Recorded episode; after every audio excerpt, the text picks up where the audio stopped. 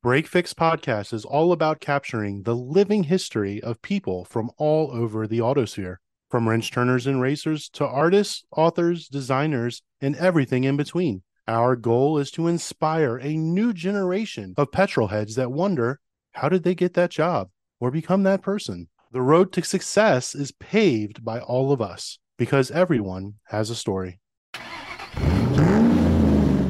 Everyone always says that the number one mod for any driver is seat time. Do you reach a point where seat time alone isn't enough? Coaches can only get you so far.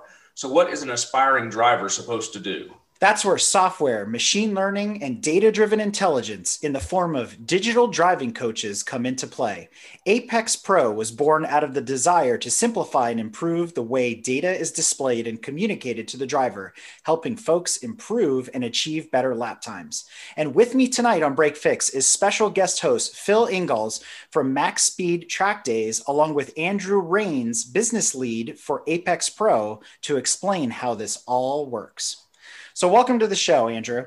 Hey, thanks for having me. It's a flattering intro. I appreciate it. So, let's talk about the origin of Apex. Where did this idea come from? How did it all come about? What inspired you to develop this digital driving coach? You hit the nail on the head with your intro, really. And it's born out of the whole obsession with trying to simplify and, solve a problem in a, in a simpler way. So, when, when I got involved in motorsports, data was kind of like an intimidating subject. And I'm sure it is for some as well. You know, if you're listening to this, you might be that person. And until I really was exposed to somebody that could really walk me through how to properly use a professional grade data system, I didn't really appreciate how powerful it was. On a really simple level, I want to share that experience with people and provide them with a simpler way to gain insight into their performance and to provide them with a tool that they can really take and grow with and mature with as they go through the sport. And then also, obviously, incorporate elements of technology that help solve the problem in a simplified way, which doesn't mean less powerful, it just means more user friendly that's kind of the inspiration. This is my personal driving and, and racing experience with data systems and trying to become a better driver.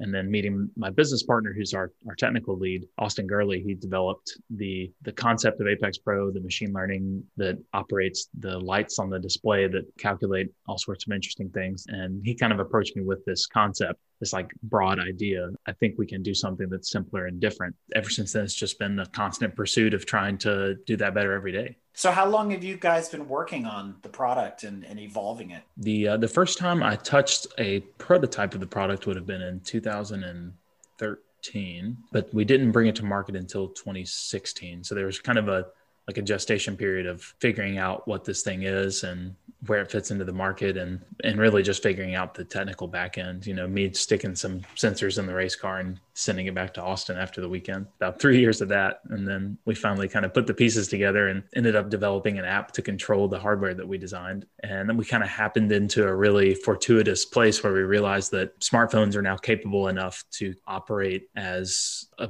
very key element of your data system. They don't have good enough sensors to record the data themselves but they can display it really well. Those two things kind of coming together like affordable, really good sensors and powerful supercomputers in your pocket uh, are what made our business possible. So, like any good IT company, it's two guys in their basement or in their garage, no budget, and a desire to change the world. So, that sounds like the Apex Pro story. Yeah, absolutely.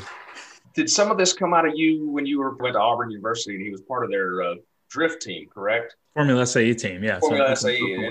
That's kind of where you started your you seeking your data so that you could be better at that. Yeah, you can actually see the picture, uh, audio only listeners. I apologize. There's a picture of a, a, race car behind me. It's a Formula SAE car. So I went to, like Phil said, Auburn University, which listeners in the South will be familiar with. Anybody that watches college football might recognize it. But they have a huge engineering school. And I was a business student, but I happened upon this race car one day at an autocross that had Auburn logos on it. And I'm like, hold on a second. I'm about to go to Auburn. Like, I need to look into this.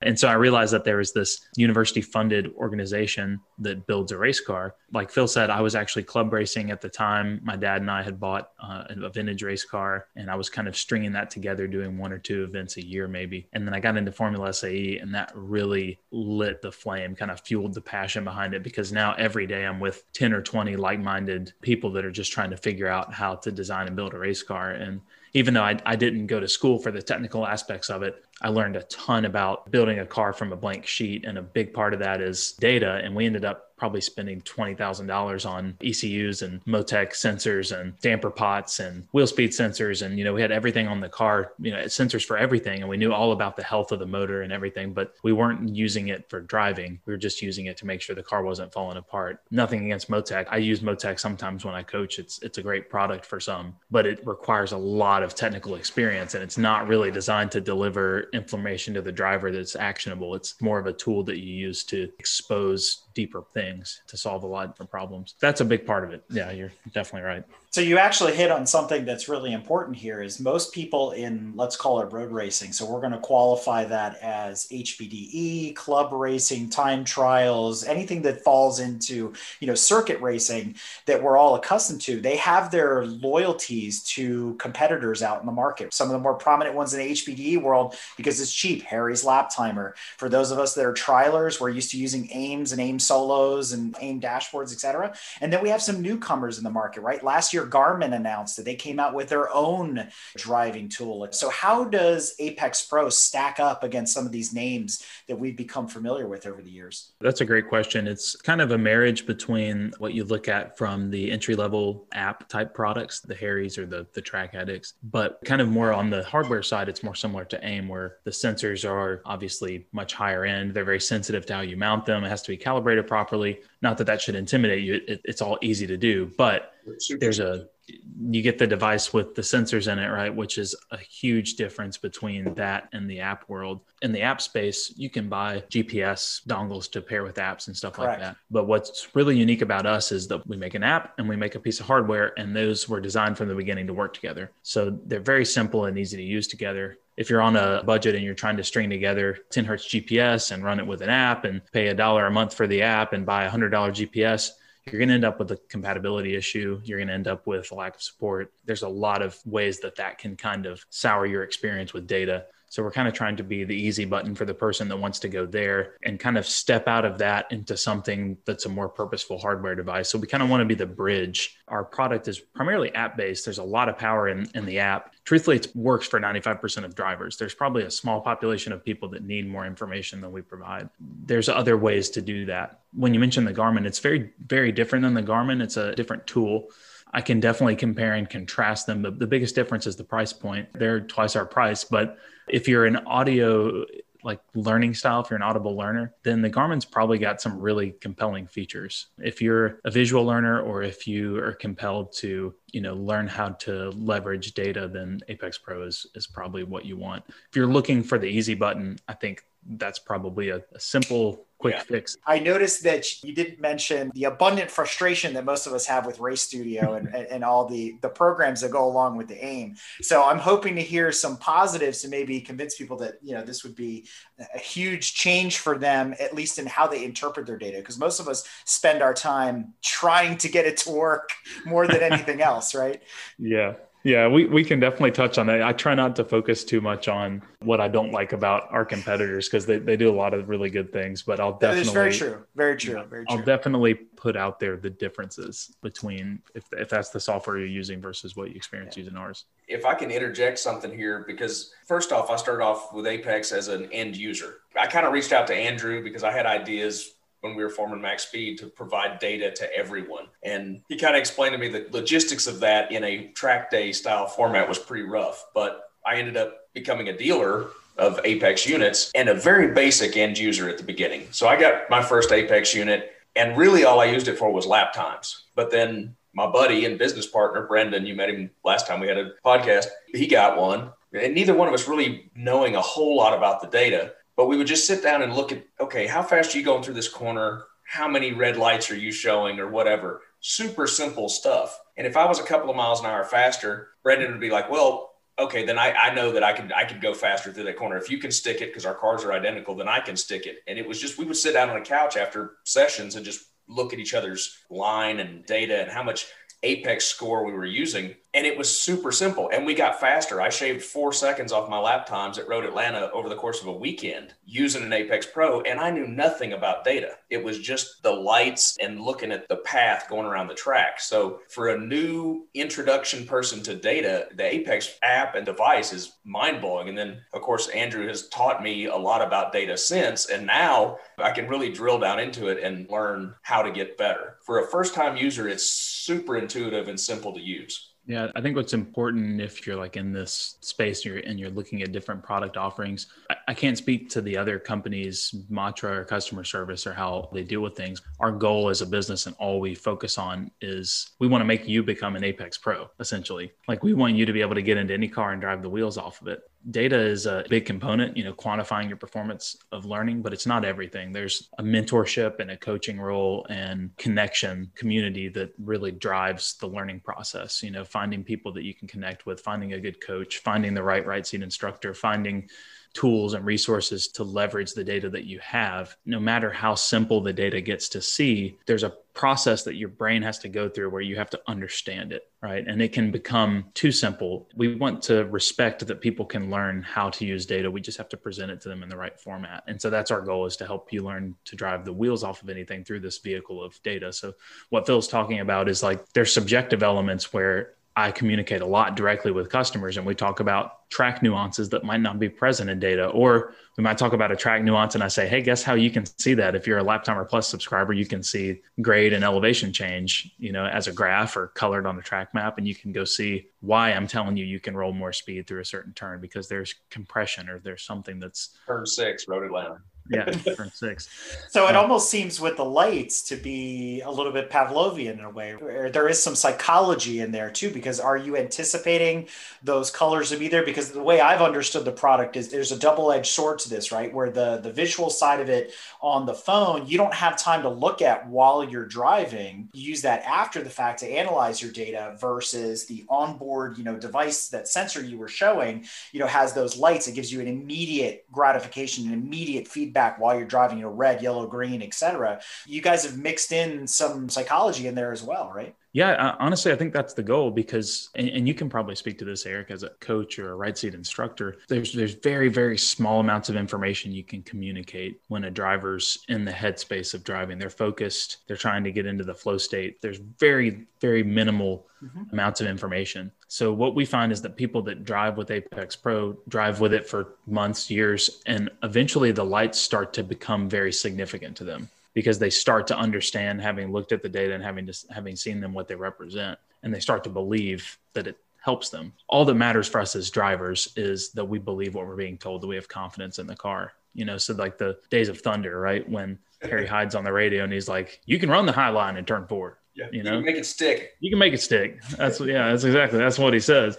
And, Followed and, by, you can come on down here and get yourself some ice cream, right? Yeah, that's right. We're having ice cream. Yeah. the the psychology of driving a car is is everything. Our mental state is everything. So if we can find a way to blend the data with the human brain and the only way that i currently really know how to do that is by getting hands on and, and helping people bringing the technology along so that it brings people to those conversations at a more educated level. We want to educate people in a way that they can understand why they need to drive a certain way not just be told to do a certain thing and coaches and right seat instructors are great at providing the instruction for where we turn in, where we brake, some of these other things. But when we start to really explore how we get the most out of a car, how we keep the Apex Pro lights green all the way around the track, which means you're using all the tires' ability, there's not really a black and white answer. Should I brake later? Should I brake softer? Should I come off the brake later? Should I come off the brake you know sooner whatever it is you have to have the tools in your toolbox to apply it when it's appropriate. And there's an art form to the performance of those skills. So any way we can kind of promote proper driving techniques and give people solid things to look at in their data to track that performance and then open up this whole world of allowing them to learn these things. You know you don't know what you don't know. So would you say then that it helps facilitate the ability to learn how to drive by feel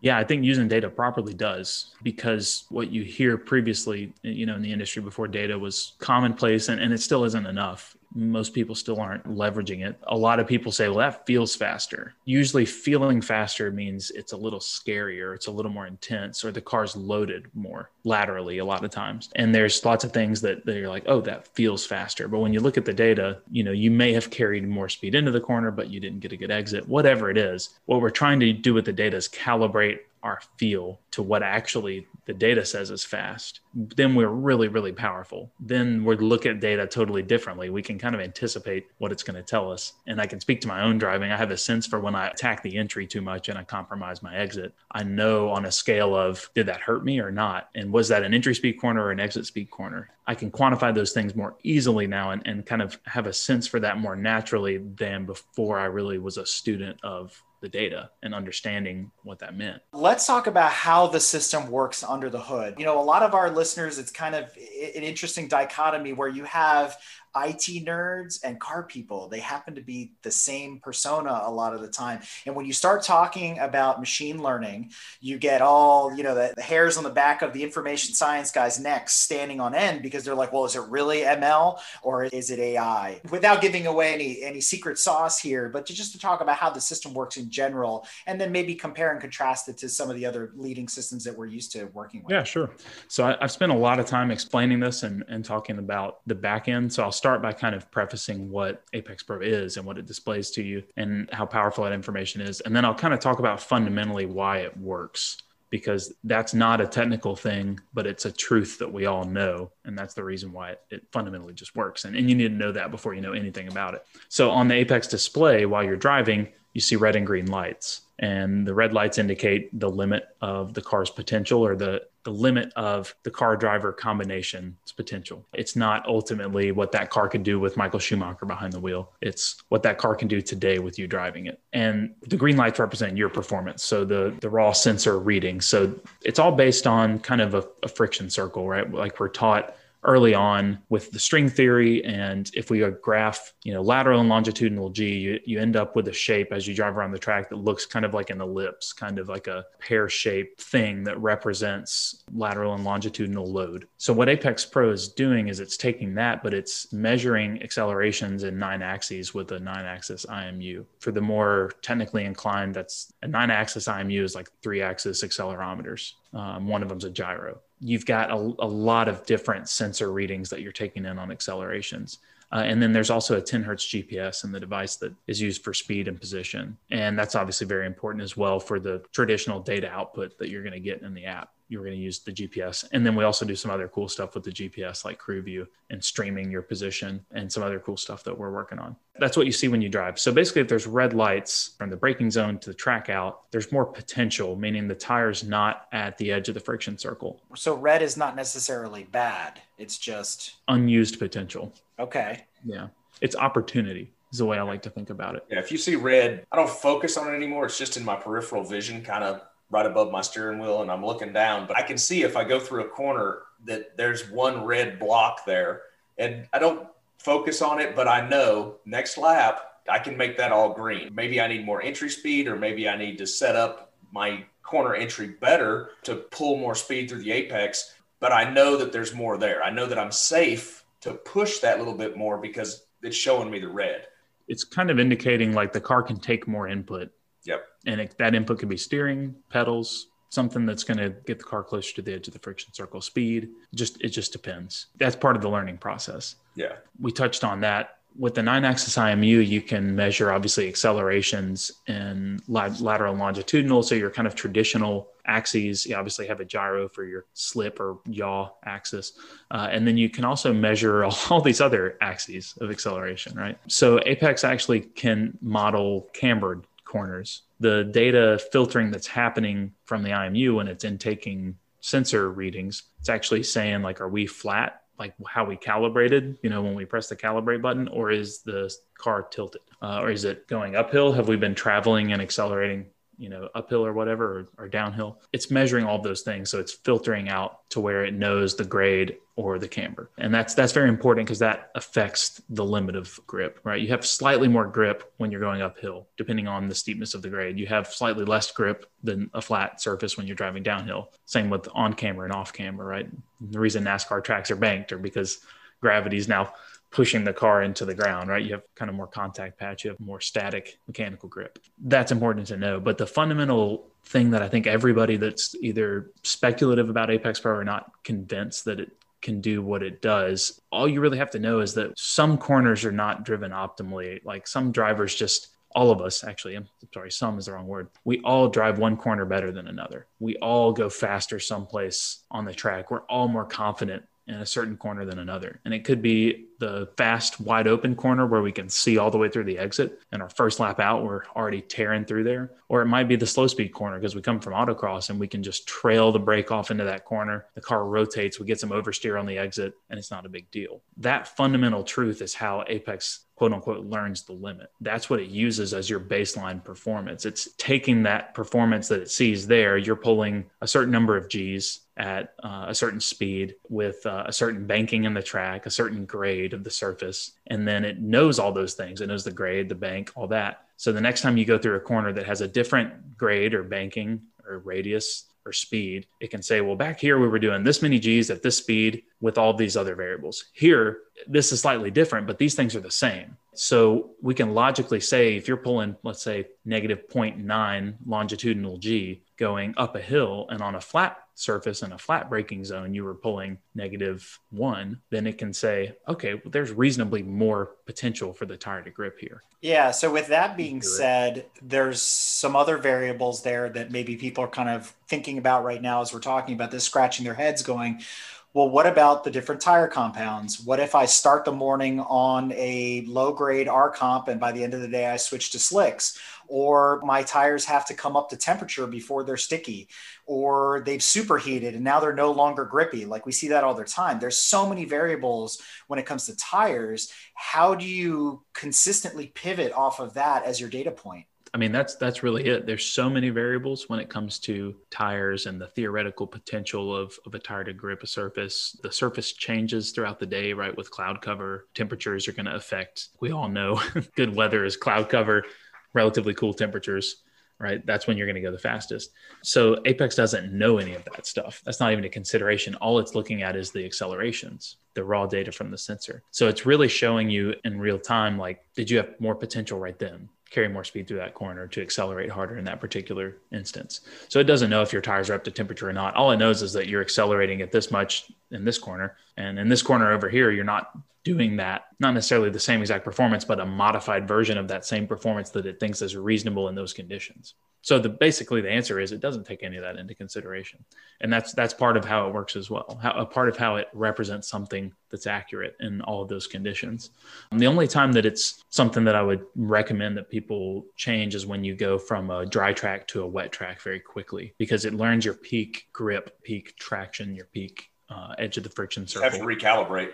Right. The the display won't be as helpful, like unlearning all of that. Like, okay, you were decelerating in negative 1g and now you're decelerating negative 0.6 right because it's wet but the other way around works exceptionally well and this is i hear this a lot from drivers and i've had this like epiphany myself but on a wet to drying track it's kind of unfair because you'll be feeding into the power and you're at slower speed because it's wet it's a little easier to be able to get the visual feedback and you can just tell so easily and it's like a truth meter right you're like going to the power and you're like i don't know if i can go to the floor and you'll see all these red lights starting to populate and then you just feed the power to the floor. I've had that experience so many times where it's just like given me more confidence sooner in drying conditions to start pushing the car's limits. If you're a skeptic of the product, that's a hard situation to like to replicate. But if you can get on a wet track or a drying track with one, it'll open your eyes. Your world, really. Yeah. And I, I don't know that it's skepticism so much as like to use your word, a recalibration of what we're used to. AIM does it a certain way, Harry's does it a very linear way, etc. So this is a different way of thinking. So it takes a minute to kind of wrap your head around how it works. I think some of the other questions that may come into people's minds as, as they're thinking this through right now, as you're explaining it, might be I guess it really doesn't take into account the line either. So you could be a habitual early apexer and it doesn't matter because the machine learning is learning how you drive and then setting those optimal limits based on what you're doing. So I guess there's a negative to this in that if you don't drive a great line, whatever that means, because that's a truly ambiguous term, honestly. Yeah it, it's really only scoring you. But what happens, say, you know, you get that classic situation, and then my buddy got in my car and he beat my lap time by three seconds in my own car. Then yeah. what? Andrew will tell you about the easy button when you're teaching people data. Let, him, let, let Andrew drive your car. yeah. Well, that, that that's a really powerful tool because the when you turn the Apex Pro off, it, it erases that calibration. It doesn't store the memory of that performance, right? It, and there's a lot of reasons for that, mostly conditions changing and um, the grip potential always being different, you know, different times a day. But if you leave it on, so if, if I go, you know, drive a super fast lap and then Phil hops in, those red lights are going to be more prevalent and they're going to more easily expose those types of things. And, and you can get a sense for things that are line related. So like if I were to strictly look at the Apex lights, I could kind of tell if you're an early Apexer or a late Apexer, or if that's kind of habitual it's kind of helping you if you're running a consistent line it's going to be most helpful and that's kind of where us as like early you know early stage instructors that's what we're trying to get our students to do is drive consistently in the same place mm-hmm. on the track obviously learn how to do things in other places on the track brake offline overtake in different situations, have different sight pictures. It's going to be most helpful for you on with some basic understanding of the principles of the line. And I, am not a believer in teaching people the line and saying this is the line because I think the line is a function of utilizing the tire's grip the entire way around the track. And if you well, even that, the even that the car's natural tendencies as well. Some cars yeah. we joke all the time. We call it fun wheel drive, right? For the front wheel drive guys that are out there, there's a concept that we throw around known as anticipated understeer, which translates to track out. So if you can get a front wheel drive into the corner correctly and rotate on its hind legs for a moment, it will basically push its way out to track out. That is not a natural thing for a rear wheel drive car, but if you master those kind of we'll call them techniques, you can make a front wheel drive very fast, right? But it's unorthodox. So those are the kinds of things I'd be curious to see like how a system like this would pick up on those those nuances of the different types of cars you know, there's yeah. a certain way to drive a Miata fast, but it's not necessarily the way you drive a Corvette fast. So I often argue, like you, that the line is this mythical thing. It's the baseline at which we all learn how to get around the track safely, but to go fast is an entirely different thing. Yeah, I could I couldn't agree with that more. It's you drive the car, not the track. You take advantage of the track. You take advantage of what the track gives you. Your goal is to drive the car at its limit, and by consequence of that, drive the tire at its limit, which is dictated by physics. And four contact patches are four contact patches, right? There's ways that you have to manipulate, and I've I've got a lot of front wheel drive racing experience. Um, so you know what I'm talking about. Then. I love front wheel drive cars. Yeah, I have a lot of conversations with guys that are diehard rear wheel drive cars about you know that can't wrap their head around why would i ever want to drive a front wheel drive car? And it's a totally different approach but it feels very different right? It feels so different driving a front wheel drive car to a miata to a corvette but what the tire is experiencing to drive an optimal lap is very similar. You're trying to get it into a similar place right? You're trying to rotate like the rear tires are maybe sliding slightly more than the front entering a corner so that the car rotates more naturally without steering input and less scrub so that you can you know direct a car the car to the exit and go to power sooner. And that's exacerbated in a front wheel drive car because you have these natural tendencies towards understeer from the time you get on the power right? But those types of things are why like kind of that fundamental like we're trying to we're using physics. Tell people this all the time. And i think maybe ross bentley said it or peter kraus or somebody that's my senior in this coaching you know industry and business that the only laws that apply to driving are the laws of physics. There there are no rules. There there are suggestions. There are best practices. There are things that we do to safely get the car on the track. But when it comes to laws it's the laws of physics. And that's why apex pro can work the same way in a downforce dependent car as it can in a front wheel drive shit box. Yeah, right? yeah, yeah, exactly. Which and that's a that's an endearing term. Uh, in a, in a no, it, it's it's it's plastered on the side of all of our front wheel drive cars. It's okay. Yeah. You know, shit box edition. It's all good. But uh, that being said, you know, again, going back to this kind of reimagining of the data, a lot of people are hyper focused on I think two big things: the lap time and the data that's coming from the car. And you see it all the time. I mean, there's countless YouTube videos. Man, look at my awesome lap at Road Atlanta. And it's like in car video and OBD2 data. And you're like, is that lap really that good? What are you showing me here? Right. And in yeah. the days of Harry's being like the more prevalent one, you always saw the like the little G meter that looked like it came out of Gran Turismo or Forza. And you're like, it's so gimmicky. Right. Mm-hmm. So I guess the bigger question for folks that may be interested in this or looking to transition is they want to get that experience at the end of the day because they want to show their friends. They can't show their friends blinky lights. So is there the equivalent to, you know, that smarty cam or that overlay or that OBD2 data in the Apex Pro system? Yeah, we have a we have a video rendering and data syncing feature uh, that's part of our advanced feature set within the app. You can basically, with a touch of a button, you can render your your iPhone video with your your data, so you can actually see the lights overlaid on the data. So you can go back and see your relative, you know, position, trajectory, where are you on the track, and did I have any red lights or not? Right? Is that a place I need to go work on? Uh, and then also speed and some other things and we're constantly adding capabilities to add different things to renderings. But it's very important to be able to have that hero lap because we all go to the track for fun and we all want to show our friends what we did. And uh, some people learn a lot from video but that's definitely something you can do. There there are certainly limitations um, when you start talking about technology to phone cameras to obd2 information what you can actually get from the car without going down a rabbit hole uh, and that's funny that, that you bring that up because I spend a lot of time talking with drivers who come to me asking advice, thinking they need information from the car when really they're trying to learn their braking tendencies or something that's more about them as a driver, which is all, in my opinion, again, we talked about this 95% of drivers are going to get enough out of a, a GPS based standalone system to learn about their driving. If you need vehicle health measures, you need to make sure that you have that taken care of. But if you're just looking to like learn about your driving, you don't need brake pressure and steering angle, even though it sounds, even though those are those are things that they're like, well, I turn that and I press that, right? I need those. Well, you can learn almost exactly what you're doing with those inputs from longitudinal and lateral g-force inputs, right? It's not exactly the same, but it's even more powerful because it's the end result of your inputs and you can you can learn enough about it that for way less money you can get to the same exact place and I spend a lot of time talking with drivers about that. Like, if you want a brake pressure trace, turn your long G trace upside down. Very there simple. are two data points that are missing from this equation that I actually think are relevant from the OBD2 data, and that's throttle position and RPM. Those cannot be derived, but those to me would right. be the only two data points that are valuable in that whole, you know, compilation of information you're getting. To your point, brake pressure, you can you can calculate that, you can figure that out. Steering angle, who cares? But those other two points, they're so very finite. You know, you can get the exit speed of a corner, but at what RPM, what gear, you know, how much throttle was I at when I achieved that perfect exit speed? Was I at full throttle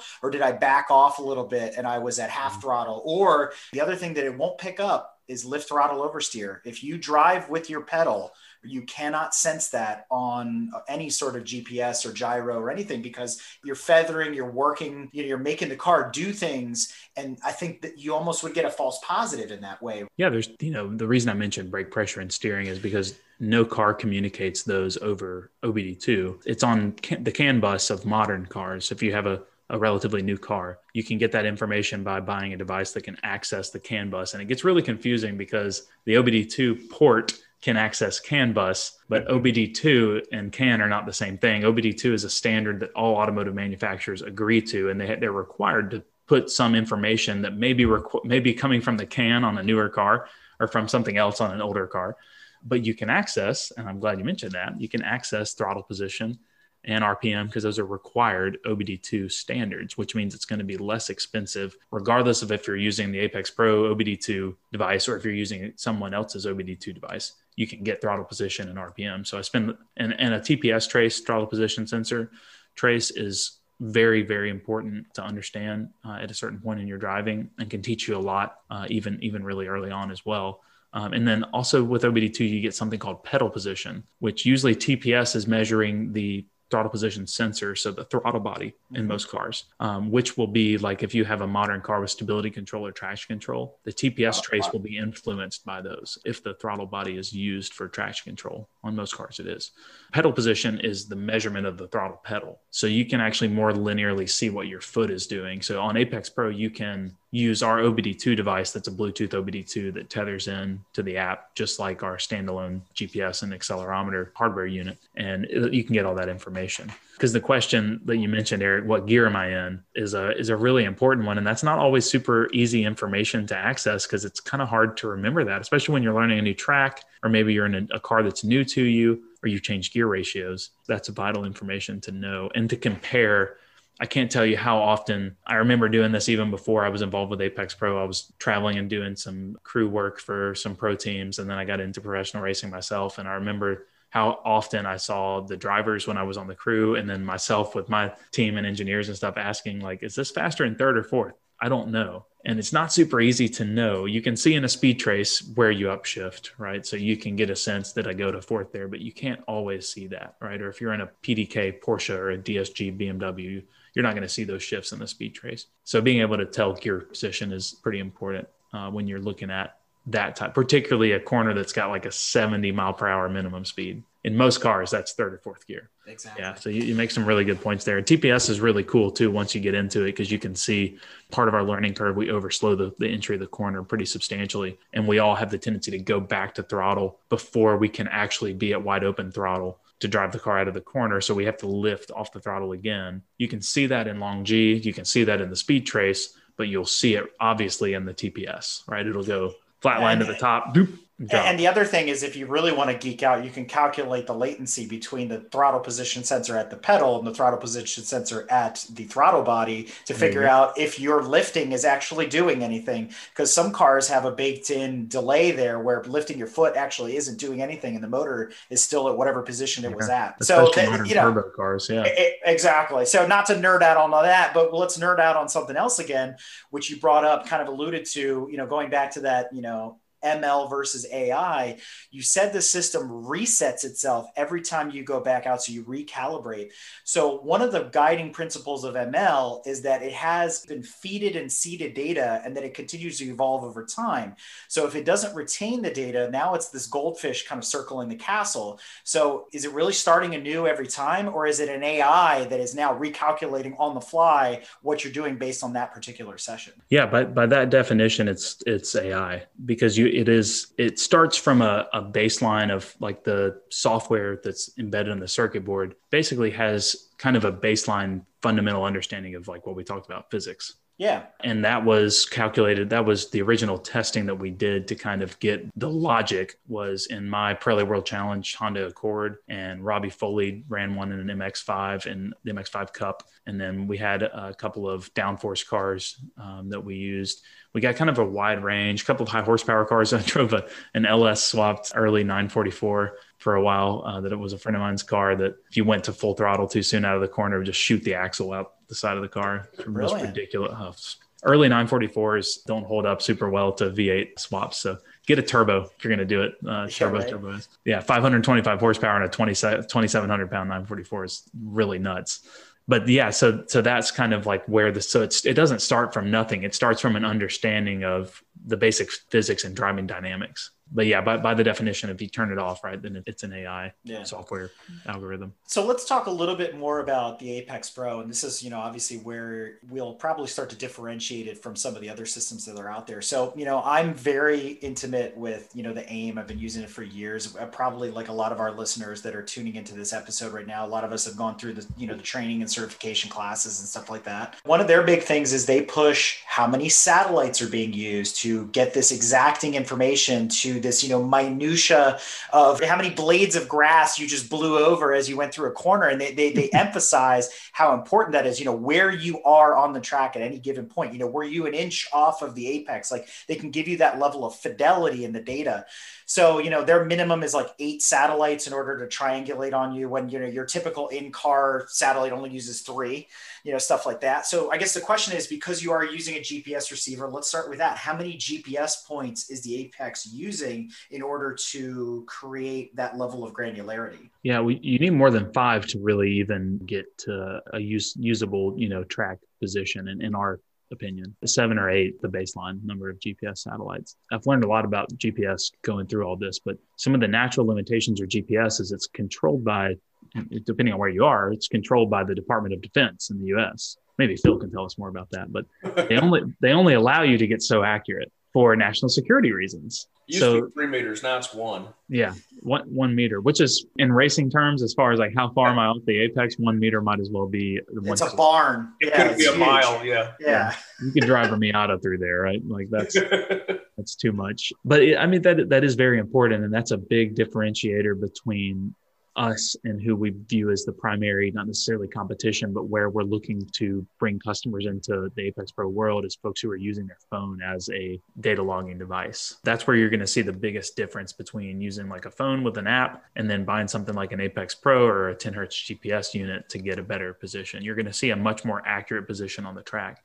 Now there are, you know, instances where, and you'll see this with any GPS system where you're going to have GPS satellite shift, or let's say we have seven satellites we're connected to. When one falls below the horizon, now you have to reconnect to another satellite. Sometimes that's going to end up, you know, moving where you are. Sometimes that can affect the systems that we use to talk to the GPSs and all that sort of thing. You know, most of the GPS systems are using the the US GPS system the GLONASS system, which is the Russian system, and then there's a Chinese satellite network as well. So you're you're able to tether to all these different satellites. So that's not a huge problem. But what is interesting about satellites is they're most accurate when they're low in the horizon. So like a GPS that's right above you is not good at finding your position because it's not triangulated, right? You want like GPSs coming in from very far extreme kind of horizontal positions to position you accurately. So a good GPS program is going to be finding satellites that are low in the horizon. They're more likely to shift off the horizon and have to move in that by that definition. We actually have I'm working on an Apex Pro online course that has some detailed information about GPS that I think is really fascinating. And for anybody that's more than just trivially interested in GPS, I think it's it's important if you're using these systems, anything that's a GPS powered system to kind of understand the limitations, the capabilities, the natural tendencies of the technology. I don't know if I actually answered your original question.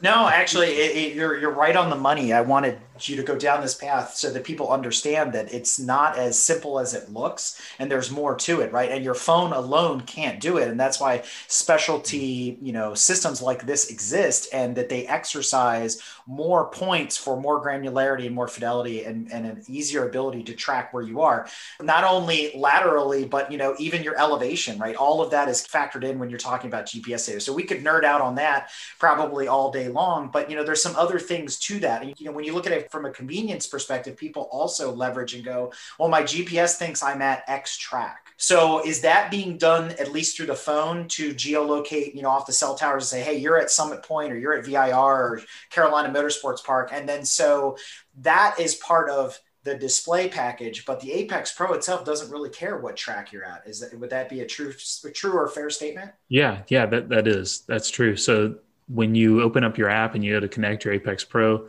and you've just driven from somewhere out of state to Road Atlanta or Thompson or Watkins Glen, it's going to use the phone GPS to, to say, hey, are you at this this track? Right. And provide different configurations if the track has them. And, and then you select them so that you know you have the proper track selected. Now you're good to go. Obviously, it's when you hit start, the next time you cross start finish, it'll start tripping laps automatically, right? It's nice and, and succinct. So the communication between the Apex Pro unit and the phone, I'm guessing, is Bluetooth, right? It is, yeah. It's Bluetooth Low Energy, and it I believe the transmission rate between the two is 10 hertz, so it's sending it's sending data 10 times a second. Not to be confused with the sample rate of like the actual algorithm and the sensors in the Apex Pro hardware. That's at a much much much higher sampling rate because accelerometers sample at an extremely high rate a good GPS system or necessary for motorsports is 10 hertz, in, in my opinion and not really any more than that is necessary unless you're at a really high average lap speed. But some systems use higher frequency GPSs because they derive accelerometer measurements more from the GPS than, than the actual accelerometers. We use accelerometers for the accelerometer measurements. So does that mean that the Apex then is caching data and then basically forklifting it over to the phone, or is it a near real-time stream from the device to the phone, and the phone is a bit of a flight recorder, and then post-processing occurs after you've completed your session? Yeah, so it's it's actually sending that data over kind of in batches. Like when you trip a lap, is when it's sending the bulk of the of the communication of like the recorded information. So unlike like a Harry's where I would be seeing it basically processed there in near real time, this is done after the fact. Yeah, it's a little more post. It's a little more post than like a live stream, right, back and forth. But BLE, like Bluetooth Low Energy, is a really powerful tool for being able to to transmit this kind of information. It's actually pretty impressive what it's capable uh, of doing now. And you can also have multiple Bluetooth signals with it. You can do all sorts of different things. Which is why you can use the OBD2 Bluetooth connector along with the Apex Pro on the same unit. That's probably going to raise another question for a lot of people. What's the minimum spec for the particular phone that they're going to have to run to do all this kind of processing as it's happening? Yeah, well, certainly the newer the better in, in most cases. So we're we're an iOS centric product, so we're focused on the Apple devices. That's a that's a big conversation. There's a lot of reasons for that. But fundamentally, just to get it out of the way, we, we don't support Android actively currently because when we started this business, my business partner, I had an Android developer business partner and another business partner who decided to learn how to program for iOS, learn the Swift coding language. We ended up buying out our Android partner for like a hundred bucks or whatever. You know, it was like early days. My beer other money. partner, my what's that? I said beer money. Probably. I you know, this was like six years ago. Right? It's like hard to even remember. And But, in uh, 20 years, we'll do the where are they now? And that guy will be like, I regret getting out when I did show. yeah, you know, I can't believe. Yeah, yeah For a case- for a case of Pabst Blue Ribbon. oh man, that's good. But uh, so we ended up with a really strong iOS competency just because we had the in-house development. So we've pursued a lot of different options for Android, and we decided, you know what, we have a really good, really, really reliable, strong connection with the iOS devices. We're getting better and better and better. We're doing some other work outside of Apex Pro for other customers in that space. So we're just going to stay in our lane. And now this is not like a leak or anything, but we're finding a way to get back into Android without having an out of house. We've tried to, to grapple with how do we avoid paying somebody several hundred thousand dollars to get a, an Android product that needs constant maintenance, that needs a lot of, that's not going to be exactly what we want, which is what you'll get with a with an out of house. Plus, there's too many flavors of Android depending on the provider versus Apple is Apple is Apple at the end of the day, right? yeah there's there's so, there's a lot of simplicity there when you're looking at like uh, options you know if you're actually and this might be relevant if you're listening to this and you're thinking i have an idea for an app or a product android you kind of have to make the tough decision of like which versions of android do you want to support and which hardware devices do you want to focus on and you have to kind of auto select people out of your range because you can't do them all because they're they're very different um, whereas with iOS, it's a much simpler structure for different hardware. So to answer your original question, any iOS device that runs iOS 14 will run the latest version of our app. Uh, and conceivably has enough power to do most everything. The data files are pretty small, like megabytes. You know, it's like like less than a picture of storage space that's going to take up on your device. So you don't need a ton of storage. Certainly, RAM is helpful. So a newer phone with a newer processor more RAM, you know, more storage is gonna is gonna help uh, everything. If, if you're considering using your phone primarily for video, the iPhone 12 is one of the best um, that I've seen with like stabilization, or the iPhone 6s is actually incredibly good with video stabilization. That makes me wonder though, you know, you're talking about Apple devices and you know, this is where we're really geeking out here and hopefully the IT listeners are appreciating this, but you know, we all know that Apple devices run pretty hot. So there's always cooling concerns, especially when you're at the track on a hot day. You got that thing mounted up on, on your dashboard. And now it looks like something out of the Borg collective, right? We got wires coming in because we got to keep power going to it all day long. We got our Apex Pro, we got our OBD2 sensor, we got all this other stuff going on. Maybe I want to live stream on Twitch all at the same time. I don't know, right? so that hear that's a means you you inevitably are mm-hmm. greeted with Apple's version of the blue screen of death, which is like the core meltdown screen. What are some recommendations to get this thing to run cooler, or have you guys optimized the code in such a way that it doesn't really overpower the device in these types of extreme conditions? Yeah, so the camera uh, and, and filming, or like being on a phone call or something, that's always going to take the most RAM. That's going to heat up the processor the most. That's going to cause the most work from the phone. Um, the app itself is very low energy, so it is very well optimized for not being a, a huge draw from a heat generation standpoint. But you know, some and I saw this in the show notes. I was like, you know, you're they're the first person who's like actively addressed that as like a common issue. Like we need to talk about it because it is a problem and you're going to run into that with any of your battery powered electronic devices in your car particularly something like your smartphone I will throw in that our very first event was in August at Roebling Road in Georgia and 95 degrees plus. And I've run my Apex with the phone in the window on a, on a windshield mount. Every event we've had in August at Roebling, I've never had an issue with it, like causing the phone to shut down. And that's running video because I'm a Lap Time Plus subscriber. So it's, it's running the video for the laps and everything. And it's always just run fine. So yeah well that that's a that's a good point and that's where i was going to go with the tips for keeping it is that if you can keep your phone from like being contacting flat against a surface and that surface is really hot, that's a really good way to keep it cool. So keeping air around it. So a, a phone holder or a, um, something that's containing your phone that allows your phone to be exposed to, to air and, and the, the, majority for the majority of the actual device. Or if you can put it somewhere shaded, like in a, in a glove box or in your pocket. Uh, I, I, very rarely see, uh, and I, I do this a lot when I wear my driving suit. I'll go drive somebody's car, coaching client's car, or I'll be at an event where I'm hopping in people's cars to set data laps or I'm riding right seat and I just keep my phone in my pocket. I put my Apex Pro on the dash phone in the pocket. If you're in a situation where that's a viable solution for you, phone's never to never to overheat in that situation anytime you can keep it shaded the, the times where you really run into the heat problems are when it's on or near metal that gets really hot or when it's sitting flush like flat on a dashboard or on a contact surface that has a lot of heat obviously you're going to get a lot of heat transfer uh, into the phone.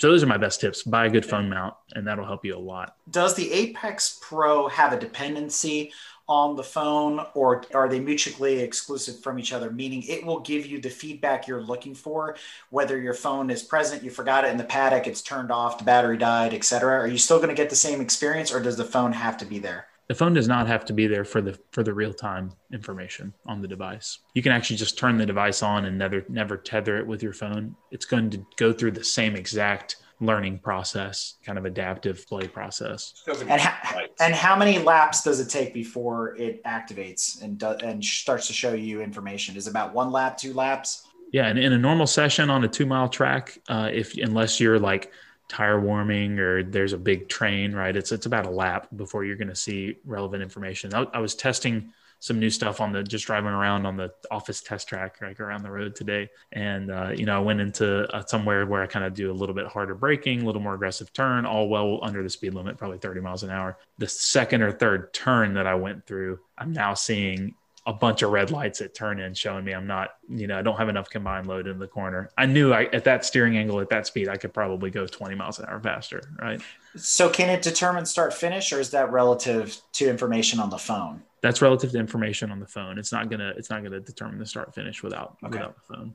Because I'm sure people are curious.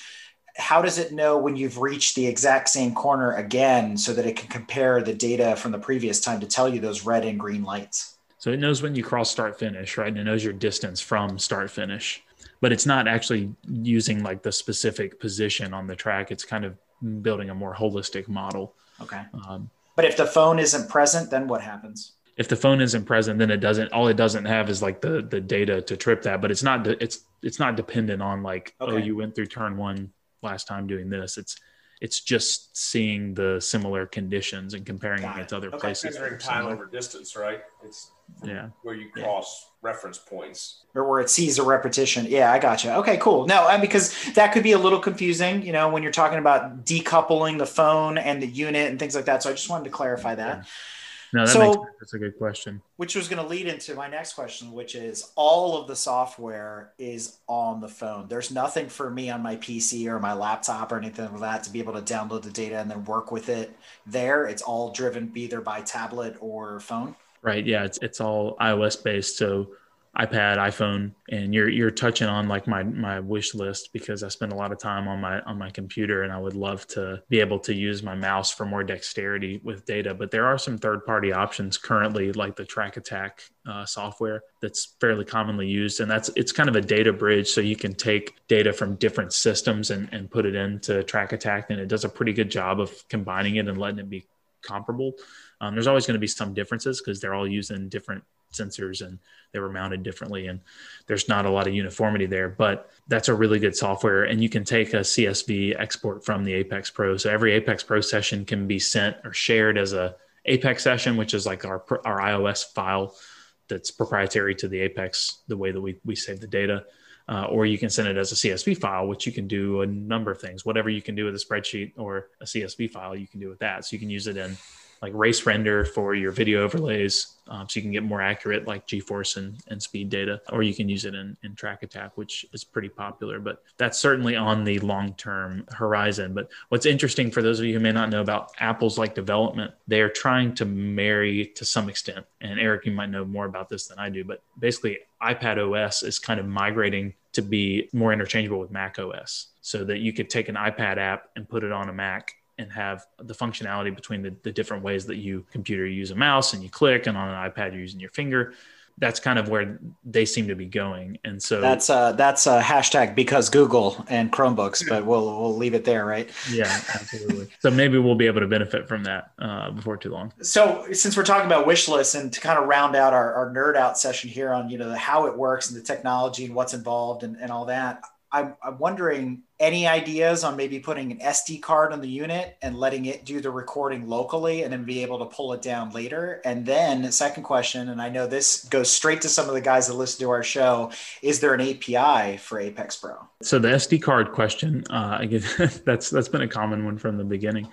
Um, unfortunately, the the way the logistics mostly of the situation make it difficult because we're app based. So like a micro SD would be the easiest thing to package into the unit, but to get a micro SD into something into like a SD card reader or just something that you can actually get into your phone, like your lightning plug on an iPhone to get the data into the app is a little well, bit of a challenge, right? Well, couldn't you then Bluetooth the device and then download from it or create a local Wi-Fi almost like a GoPro? I mean, what I was thinking was with an yeah. SD card on there, then the EML can go back and reference data points that it has from previous times. Now, granted, you'd have to give it some reference information that this data is summit point versus VIR. You know, let's not go down that rabbit hole. But I think it would be really cool if it did have onboard memory. You could do a lot more with it, you know, it, from that respect. But just kind of switching to the API, right? I know a lot of guys would like to to dive into this and how do I access? What can I do? You know, is that an available option? We really don't have an open API, and there's that's just kind of how we've decided to approach this. We keep everything more or less focused on simplicity to the user. And some of that inherently comes with a little bit more of the, it's not open framework, it's not open structure. Now you can take the CSV data and do a lot of stuff with it. That's the, the limitations there. But we have strongly looked at the SD card or the internal storage, is what we would call it internally, pun intended, to develop and utilize some of the things you're talking about, like iterating the the the ML through the various sessions, right? Or to you could technically, yeah, like create a local Wi-Fi network, or you could even pull some of it via Bluetooth. But you run into some pretty big, again, logistical constraints if we look at how our users are mostly interacting with the app. You really end up where I want to see my data right now after the session and know how fast I went. Yeah. And that's a that's a barrier because you would have to kind of commit to the internal storage. We've been down that rabbit hole, I guess, is a good way to put it. Yeah. Um, it's an interesting it's an interesting question but there's the cool thing about those types of questions though are that we really make one product right now uh, we make one hardware device and our ultimate goal is to be a long-term player in the motorsports data world and that's a world where there's a lot of niches within our motorsports niche that we need to cater to and there's elements of it that might require an open API or might require the internal storage element where I don't have to have my phone in the car. And that's all stuff that we want to address. Eventually, we just have to figure out who's our customer, what's our core business, how do we grow this customer base so that we're as healthy as possible as a business, and then we can go and address some of the other fine kind of areas that we've that we've seen because that, that has been a pretty common question. No, and, and all, not all of our listeners are computer scientists either. So we should probably get back to talking about cars and going fast and lap times and that kind of stuff. yeah. So I think the next question is, you know, as we're talking to different folks that have experience with different tools, be it like we talked about, you know, the the Harry's lap timers, the AIMS, the new Garmin, you know, all those tools that are out there, there's always a learning curve. And sometimes that's a barrier to entry, right? Some people just want it, want the easy button, as Phil pointed out earlier or something else. So does Apex offer classes? What's the curricula like? You know, what's the expectation there? How long does it take? Yeah, absolutely. So we're actually working, and for those of you who are familiar with Apex Pro already, you're probably going, yeah, I've done your webinars. So we, we already do address that in a lot of different ways. But we are working on an online course that you can take that's probably less than an hour time commitment, all in end to end. And it's kind of everything you need to know to be a successful Apex Pro user, what every single icon in the app does, uh, how we present the workflow, and how it's kind of meant to meant to work. Um, which obviously it's as user friendly as possible, but there's still all of us use software every day for work. And the only reason that we use it well is because we use it every day. And the unfortunate reality with motorsports software, the various data system software or, or any other things that the teams are using and stuff like that, unless you're using it constantly, you don't get those, you're not getting that seat time to have that recall and that muscle memory and that familiarity.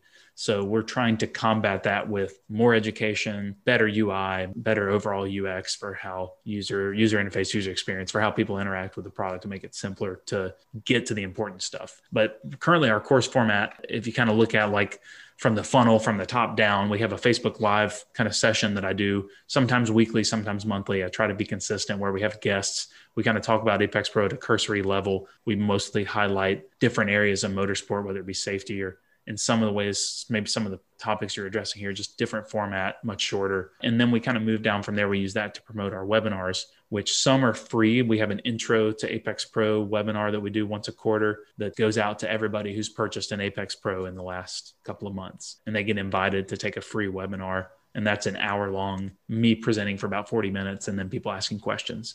And we see a ton of excellent feedback from that because of that hey, I have my specific question. I want to ask it this way. And so that's been really successful. And then from there, we go a little deeper and we do paid webinars, which range from like $29 for Lap-Timer Plus subscribers up to $59 if we have a guest. And we'll cover topics as simple as the speed trace. And I say simple if you don't know what that is. It's it's a very foundational thing in data. And it's only simple if you know what it is or know know of it. Or how to use Apex Pro, the Apex Pro lights to assess your corner entry speed, right? That was a whole webinar just on corner entry phase, Apex Pro lights, correlating the two, all the way down to racecraft or more specific driving techniques that might not even be data related, but we see a demand for that or people talking about it within our you know online communities and stuff. So yeah that's the process. We have we have a couple of different ways to interact with our education. And before too long you'll start seeing a more formalized like online course that will kind of give you a certification for learning it and quiz you on different aspects so you kind of retain it. And there's some stuff in the app as well that, that can teach you. There's a little question mark that if you tap it, it walks you through everything that, that's happening in the app. Phil, you mentioned on the other episode, you do something called Data and Donuts. Do you want to talk about that a little bit?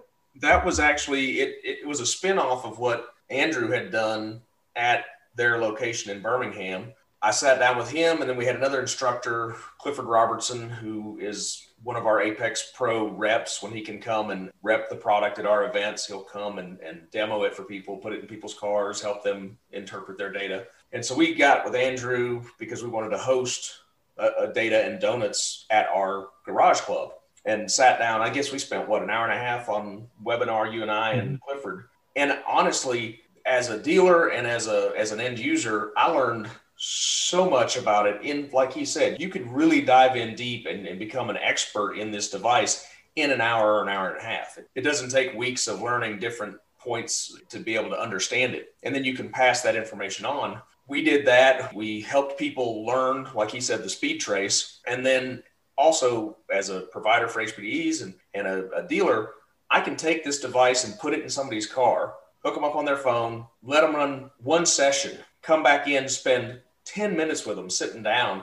and showing them a couple things and they disappear and play with it for half a day and they buy it because it's that user friendly and then if they've got a buddy that has it the social aspect of the apex pro is you can share your session data between other people that have the device and have the have the app to compare data. So you can overlay your buddy's lap over yours or vice versa. I can send data to Andrew and he can look at it and say, Hey, you know, you suck right here. So, which is pretty much what he'd say everywhere, I think. uh, for me, anyway, I'm still learning, but uh, it, it's such a, to me, it's such a, a, a, simple, intuitive system for people to put in their car and, and learn how to drive faster that they, until they, until they put their hands on it and use it, they don't realize, wow, this is, this is great. And so, like I said, if we put one in a person's car, 90% of the time they're going to buy it. And it's just, they kind of sell themselves because once they've played with it, they're like, man, this is awesome. And, yeah. and I have got real world stories of people showing up, putting an Apex Pro and they're familiar with the track. You put an Apex Pro in their car in the morning, by lunchtime, they're two seconds faster just from watching the lights or looking at a little bit of session data afterwards and realizing, oh, I'm leaving, I'm leaving speed on the table in this corner. And it's that easy to use and to help yourself improve. So the um, it's a great it's a great system. I was really honored when you when you did the Data and Donuts event. We had we had these uh, winter uh, you know gatherings that we started doing in the off season last year before COVID hit, obviously, and had a bunch of people in the office. I bought coffee and donuts for everybody, and we just talked about, you know, kind of did uh, focused on our local tracks, you know, our home tracks in, in our area, and had 15, 20 people, and they all shared their data and we talked about it, what it meant. And I, I started to learn the power of the community aspect of data where you hear somebody else say what they see and then someone else sees it and they go, Well, I see this, right? And you all start talking about, and then you end up in this kind of subjective conversation that's more kind of big picture. And then you kind of go back to the data and you're like, But that says that that's not necessarily right the way we've all been doing it. And, and so I had a bunch of people who drive Barber Motorsports Park a lot in here that I know drive it a certain way, they turn in too late in a lot of places, right? Way too late because they've been taught the traditional HPDE safer late turn in to the point where they're adding more steering angle and it's probably not safer. But we debunked a lot of those myths, not by me saying, hey, you're turning in too late and you're slow, but by saying, tell me what you see. Uh, and here's a faster driver and here's a slower driver. And so that that became really powerful. And so a lot of the tools that we have in the app uh, you know you can airdrop data to people yep. And that has really been uh, very popular. And then our crew view features where you can see other users on track. So you can hop on there and see like a map view and see if someone else is driving today. Uh, and then you can also submit your records to compete against other apex pro users to see where your lap times uh, stack up with other people. And that all is is we've been working on that in the off season to to improve it. Um, but I, I just wanted to say quickly eric as well to to folks who are using another system that's more detailed, a little more like a Excel spreadsheet kind of vibe, just so you know who I'm addressing. There's a lot of power there. There's an enormous amount of power there. And if you love making math channels and you get a lot of benefit out of that, that's value to you. That's very high value. If you're tiptoeing through that software and every time you get into it, you're like, oh man, I forgot how to navigate this stuff, or like this is such a pain that I can't get laps displayed Apex Pro is an extremely good alternative for you. You're going to get to that point and get to where the data is in front of you in an immense smaller amount of time. And then you're really going to be starting to think about the actual driving aspect. So I kind of gauge my success as like a, a salesman for the product and a marketer is like, how many conversations do I have that are about driving versus tech support? And it usually skews more towards driving right? It was it was more tech support early and we're still developing stuff and as the ui gets better that gets smaller. But the amount of driving conversations the amount of emails i get with just like a screenshot or a data session that says what do you think about this? or how did this go? you know i post on our our facebook group what about this? I think that's a good indicator of that's where we want to get with data because like like we said at the beginning we're trying to break the barrier down to it being kind of a scary thing and just yeah there's some complexity and there's some detail there but anybody can do it. Anybody can learn it. If you can drive your car on track that's a lot harder than learning data. Uh, and that's that's what we're trying to promote. Now that we've talked about education, there's still one more big question on the table, but we're going to save that until after this next one, which is many of the telemetry systems are often touted as multidiscipline. And plenty of us use our cars at the track, maybe at autocross, maybe there's some of us that do rallycross, whatever. And your product and competing products claim that they can work in a multitude of different, you know, motorsports uh, arenas, disciplines, etc. How does this work? Right. I get it from a track perspective, rallycross, you know, anything that's circuit based makes sense but for a point to point, like an autocross or, or a time distance rally or anything like that, how does that work? And more importantly, for our other listeners, does Apex Pro work on a motorcycle or with go karts? yeah, good question. The uh, certainly the, the the feedback element works the best on a circuit as far as giving it the most information to be the most useful for you. But if you're looking for uh, high quality lap times, high resolution data, you know better stuff that you can much much better information than you can capture from your smartphone. In a point to point environment autocross hill climb rallycross something like that it, it does work great. Custom track feature that we have um, in my opinion is really easy to use. You basically set your start finish points that you actually take the device with you. It uses the gps so it gets a more granular position from the actual device and you carry it with you on your course walk and you go stand by the start gate and the finish gate. Uh, you don't have to walk the whole course uh, same for any other point to point course or a custom circuit course. Um, you can also do it just like driving in your car. You can set the start gate, just like drive up to the start finish and tap, you know, set start point. The data is a little I don't want to say different. In autocross, what you value from the data is slightly different than what you value from when you value on a road course. Distance is really important in autocross, like how much distance did I travel?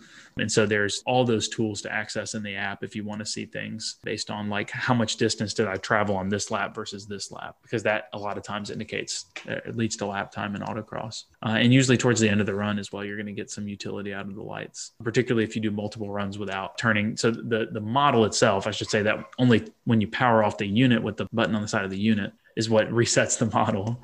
If you hit start and stop on your session, as long as you keep the power on on the unit, that display model, the underlying Apex Pro algorithm is going to keep building on itself, keep adapting. So that's that's going to be helpful. And uh, karts and motorcycles, the GPS based data works great on a motorcycle. You're not going to get the same real time grip related feedback on a motorcycle because the dynamics are so different. You know, you've got two contact patches instead of four. That's a slightly different problem to solve. Uh, and then on karts, in my experience, yeah, it works great on a kart. It's just a little more violent of an environment, harder to fit your phone with you. So there are products that are more specifically designed for those areas. But if you already have an Apex Pro, you're primarily like an autocrosser or a track day or club racer, then yes, you can absolutely use them in those other environments. Yeah, and it's not advised to mount the Apex Pro to the steering wheel on a go kart. Like we do everything on a go kart, so not not a good idea. Yeah, you're no. gonna get false data. it's not gonna help you. Yeah, it's gonna look the data is gonna look kind of jumbly. You know, the 900 pound gorilla. That final question about the Apex Pro, right? The thing that's now on everybody's mind. They're excited about this. They're really psyched up. They want to try it out. What's it cost? Apex Pro is 549, so 549 bucks. The app, the majority of the features are free. So what I suggest that people do if, if you're in the market for this type of product, you can shop around and find some stuff that's within $100 either way. But I would definitely recommend downloading the Apex Pro app for free. There's sample data in there. You can get your friends to send you data. There's no restriction on how much data you can have from your friends on your phone hop on the Apex Pro users group, request, you know, that people send you some data, reach out to us. I have data from like every track in North America that I'd be happy to share with you. Apex at apextrackcoach.com and watch our webinars. That's the best way to shop for an Apex Pro is to get involved with the community and see how people interact with the product take on the, one of our webinars before you invest in the product itself. Um, and then the units 549. And then if you want to unlock more features in the app, we have like a yearly membership. It's $100 a year that unlocks all this additional functionality. And there's all, it's constantly evolving. So we've got a whole slate of stuff coming for this track season for that. And there's also a monthly option for that as well. Um, that's nine nine ninety nine. That's the lap timer plus, correct? Yeah, lap timer plus. And that's what also allows you to render the video uh, overlay from your phone video. Take the data from the unit, overlay it on your video, literally while you're sitting right there at the track, and then you can edit that and send a portion to somebody and say, "Hey, how did I go through this corner? How did it look?" And they can see your data and your video all at one time and I mean, it's it happens within minutes, which is one of the things that I love is you don't have to go home and plug into Track Attack or something else and and you know do all this combining of data and video and information. It's just it's right there. So mm-hmm. that's yeah. one of the features. It's why I'm a Laptime Plus subscriber.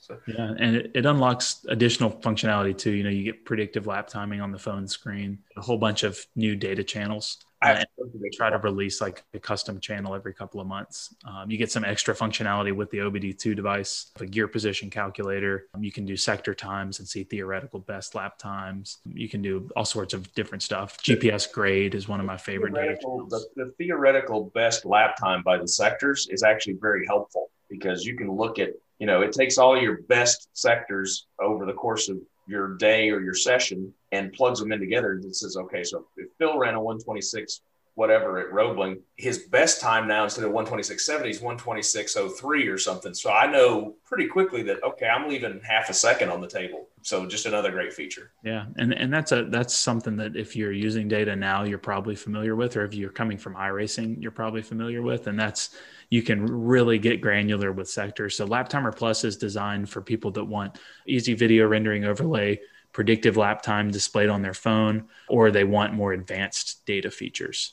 So that's who that's for. But you can get a lot of utility out of the app without subscribing.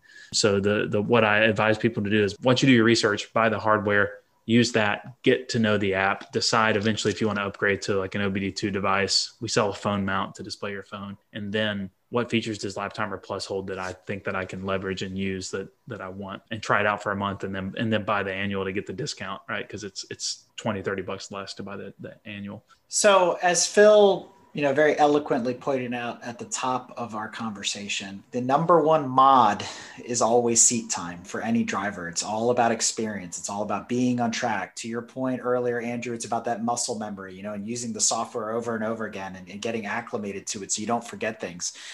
But at the end of the day, all of these telemetry systems don't do the work for you as a driver, right? They're a guide, and we don't want to falsely get anyone's hopes up. So, what kind of results should people expect to see from a tool like Apex Pro? Will they go slower at first because they have to build faith in the system, or are the results really immediate so long as they follow the given recommendations of the system? You know, I, I don't want to say that if you buy this product, you will go faster because I don't think that's the case for everybody. I think it's, I think it strongly increases the likelihood that you will, whether that be just from an in car reminder or something that you notice on the display or from you learning in the data. What it does do and what we try to focus on as a company kind of like we talked about at the top, we're trying to make everyone an Apex Pro. And what that means is not that you can set the fastest lap time because lap time is kind of a roving metric. It's not really a good indicator of proper driving performance. We want you to have proper driving technique and exhibit good driving technique across the board. And that's really what we want to do. So I think if you get plugged into the Apex Pro community and you buy an Apex Pro and you start to learn how to use the data, you can expect your driving technique to improve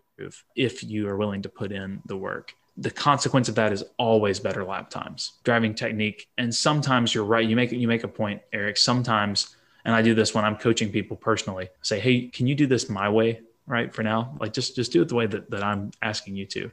And that might be slower, but we're building a foundation. And data is kind of going to do the same thing. It might cause you to to take some pause to learn, but it's going to open up a world of improvement that that you didn't know was there. So I would say it's pretty common to hear testimonies from customers like Phil saying, Hey, I looked at the data. I heard you say something about this corner on this track. I started to recognize that I'm overslowing in this corner because now I'm using the data and I can see that. And I've tracked my improvement and now I'm going a second faster, just like that. I've certainly had people call me and say, I'm 10 seconds faster because I'm using your stuff now, right? That's like the embellished fish story, right? Yeah, your, your mileage may vary, right? yeah, exactly your mileage will definitely vary, but I know just from personal experience, and, and I really haven't done a whole lot of modifications to my car other than adding a hardtop. From the first time I put an Apex Pro in it, and this is just Road Atlanta, to the last time I rode or drove Road Atlanta was from a minute 57 to a minute 48. Now that's nine seconds in a 112 horsepower car. That's a lot of improvement. It's and it is seat time too. It's just learning. I mean, I've picked his brain about Road Atlanta countless times because he's a great asset to have, and as a dealer, I have extra extra access. But it's mainly sitting there and going through the data in the device and using that as a tool to teach me. Okay, I'm leaving time on the table here, here, and here. That's what it tells me. So, so then I trust the app and when you actually turn in earlier at six and you stay in the throttle and oh hey look it sticks because the data's been telling you that it will. And then you go a second faster. It's a, it's a, it's a very powerful tool in my opinion at least for an entry level data device for new drivers or even experienced drivers so it's just a great product. Yeah, I would say that's that's a common experience, and if you certainly begin to peel back the layers of what data can offer you, you can expect there to be a lot of benefit, both in your understanding and in your speed. And that's what we try. That's the that's the book that we try to be to people, the resource that, that we try to be. All right. So, Andrew, you know, with every good software or hardware application, you can't just stay on version one forever. So, what does the future of Apex Pro look like? Is there a version two coming? And if so, what's involved? Yeah, excellent question. Uh, so, so there is, like you said, especially in the technology space, you're constantly trying to improve the product because every it seems like every day you learn about something new that comes out, some new sensor or you know hardware component or programming style or something that can be you know used to your benefit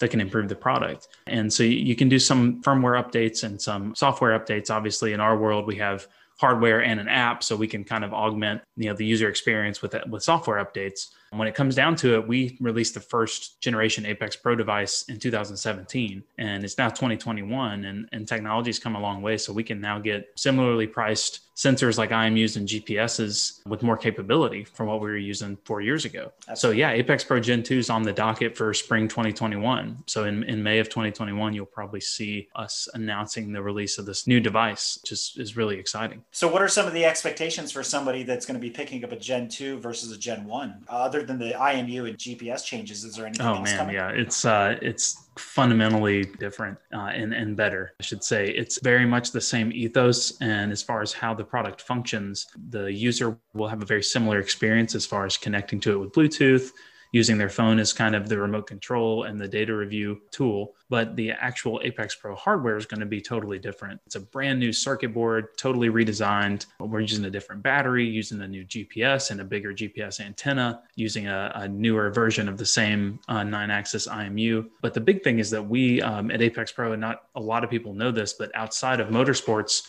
when we first designed Apex Pro, we learned how to do this connected technology thing where we're using Bluetooth to communicate with hardware. And since then, we've kind of expanded on that capability, and we have another business under our roof that's been developing products for other industries, for other customers, for other niches. So we've done industrial products, we've done a yacht IoT product, which is super, super cool, like retrofitting older boats with ballast sensors and GPS and streaming it all through a Wi Fi hub to your phone so you can see a bunch of information. Indoor positioning systems for like big overhead cranes at manufacturing facilities. Done some athletic stuff with sensors on golf clubs and human uh, athletes and stuff like that. So, long story short, we've developed a lot of products since we originally launched Apex Pro. So, just kind of the natural evolution into the second gen Apex Pro device, we're coming at it with a lot more competency and a lot more refinement. So now I feel really confident that this device is just going to come out of the gate and be better in every way, more reliable, better battery life, better sensors, better quality data to the end user. Ultimately, uh, we actually we ended up improving the Apex Pro coaching model, which is what displays on the LEDs. So previously, if you're an Apex Pro user, you're familiar. The green lights are good, red lights mean there's more potential or there's more performance available, and um, that's true from the braking zone to the track out point. But on the straightaways, essentially the device is expecting you to accelerate at your hardest acceleration longitudinally. And that's what the red lights are showing you. So you go down a straightaway and all these red lights start to appear even when you're at wide open throttle. But we've basically through collection of data um, and then through just some seat time in the race car, testing it and validating some changes to the model, now if you get your optimal exit out of the corner, you're at wide open throttle soon, you're going to see the same thing down the straightaways that you see in the corner, right? Even though I'm not accelerating at my peak acceleration, I'm doing the best that I can right now, given my gear ratios and my horsepower and aero drag and all that stuff. That's really exciting for me because I think it's a more intuitive product for our customers. And what does that mean for existing customers? Is the software still going to be backwards compatible? When does the Gen 1 product go, you know, EOL or end of life? You know, is there going to be an Apex Pro 1 versus Apex Pro 2 app where they'll be fundamentally different or is there, you know, how is that all going to work? Yeah, great question. So the the app will be compatible with Apex Pro Gen 1 and Gen 2 devices. There'll, there'll be no changes there. There will be a big app update coming at the same time Gen 2 comes out to take advantage of a lot of the new features from Gen 2.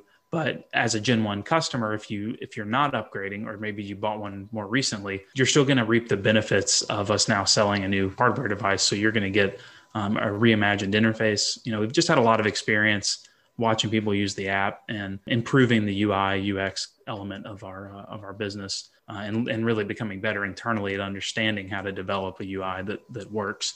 And then there's a lot of new features baked into that software, obviously, because now we have more capability coming from the Gen 2 unit. So, really, no changes for Gen 1 users other than you're going to have a new interface to adjust to. But our social platform, which we call CrewView, is getting enhanced dramatically. So, as a new user now, you'll have to, you'll notice even if you already have an account with us on our app, you're going to create a new account because we actually changed our whole backend, our whole server situation. We were using Apple's kind of embedded server, the iCloud tools that they provide you. And now we have our own server and our own network that we're managing all that on, which to the end user, why is that important? It's important because it's going to let us do more for you with the data that we get from your submitted sessions. It's going to allow us to um, just offer you more pointed information to be a lot better essentially as a business. So you're going to create a new account when you log in, and now you're going to be able to submit your data and compete with people just like we have now, you can see the top 10 fastest drivers at every track, but now it's going to be separated by tire.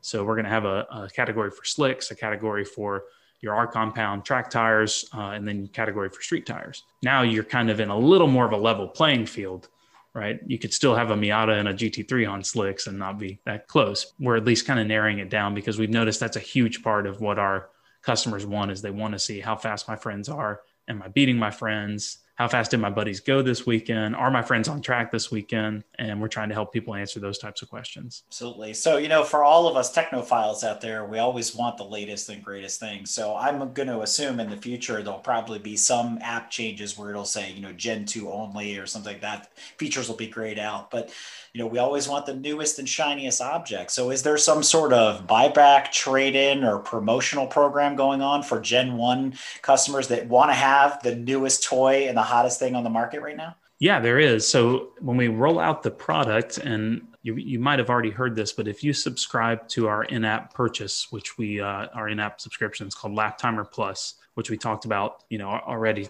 we are offering a $120 discount on the new hardware. Basically, gives you a free year of the subscription plus an extra twenty dollars off. Um, because the, the subscription is 99 a year. So you have to reach out to us. There's a form on our website you can go and fill out and that's going to uh, submit that information to us. We'll reach back out to you and we'll hook you up with the new Gen 2 Apex Pro. So yeah, yeah, great question. Very cool. Well, thank you for that update. And I'm sure a lot of folks are going to be chomping at the bit to get that Gen 2 product and see what it's all about. There'll probably be, you know, 57 different YouTube unboxing videos as soon as it hits, you know, somebody's doorstep. So looking forward to that and, you know, keep up the good work. Awesome. I really appreciate it. The last thing I'll include is we've had a lot of customers ask for live streaming of data. Uh, and because we require having the cell phone in the car, we can do that via cellular. So look for more information with Gen 2 only about telemetry streamed from the device. So as we wrap things up here, Andrew, are there any shout outs, anybody you want to call out to while you, you still have the airwaves at your attention?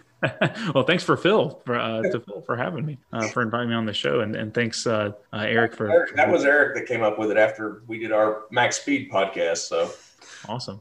Well, no, I, I mean, I obviously I'm not the only person at Apex Pro. I'm the only person that people are going to see on social media, but uh, I have a, a team here, uh, multiple business partners. One who's a lot smarter than I am with accounting and numbers and, and math and was a, worked on Wall Street for a while, and another who's a mechanical engineering PhD. Uh, and we now have a full time electrical engineer who works on Apex and other projects. We have one of our engineers is really Bluetooth specialist. He knows everything about about BLE. We're working on some other industry products to help them solve Bluetooth related issues. We've got a really cool uh, network of people that operate out of our building, and uh, I couldn't I couldn't do it without them. So you might see my face publicly, but there's a lot that happens behind the scenes to make it all happen. Well, again, congratulations on everything you guys have been doing. I mean, the progress looks awesome. I mean, I've heard nothing but good things about the product itself. So I'm looking forward to seeing where things go from here. So, you know, keep us apprised of what comes next. But I want to tell all of our listeners out there if you've enjoyed this episode and you want to learn more about Apex Pro, remember to visit apextrackcoach.com or look for Andrew's smiling face on Facebook and Instagram at official Apex Pro. And also be sure to check out their computer based or CBT training at apextrackcoach.com forward slash education. That way you can get up to speed on Apex Pro as quickly as possible. The one thing I do want to do before we close out here, gentlemen, is remind everybody that's listening to this particular episode that there is a give and take with any of these digital systems and that they do not understand you or your vehicle. There are physical limits that need to be reviewed when you're using a system like this, this one, or one like this. So always use your better judgment when attempting to push for better performance, better lap times, whatever it is that you're reaching for, make sure that your vehicle is mechanically capable and that your awareness is at its optimal, right? It's about you and the car at the end of the day if you're looking to push and improve. So don't take unnecessary risks, especially at drivers' education events like Max Speed events where timing is frowned upon. Remember that, folks Check track schedules for open days or test and tune events so that you can maximize your training experience with a tool like Apex Pro. And the last thing I'll leave everybody with is to never stop learning. This is a great tool to be able to expand your driver knowledge, your ability, your techniques, all of that. So I can't thank you guys enough. Andrew for coming on the show, Phil for being my guest host this week. You guys, thank you so much for coming on the show. This has been awesome. Thanks, Eric. Very well put. I appreciate it. Yeah, thank you, Eric. If you like what you've heard and want to learn more about GTM, be sure to check us out on www.gtmotorsports.org. You can also find us on Instagram at Grand Touring Motorsports. Also, if you want to get involved or have suggestions for future shows, you can call or text us at 202 630 1770 or send us an email at crewchief at gtmotorsports.org. We'd love to hear from you. Hey, everybody, Crew Chief Eric here. We really hope you enjoyed this episode of Break Fix, and we wanted to remind you that GTM remains a no annual fees organization. And our goal is to continue to bring you quality episodes like this one at no charge. As a loyal listener, please consider subscribing to our Patreon for bonus and behind the scenes content, extra goodies, and GTM swag. For as little as $2.50 a month, you can keep our developers, writers, editors, casters, and other volunteers fed on their strict diet of Fig Newtons, gummy bears, and monster. Consider signing up for Patreon today at www.patreon.com forward slash GT Motorsports. And remember, without fans, supporters, and members like you, none of this would be possible.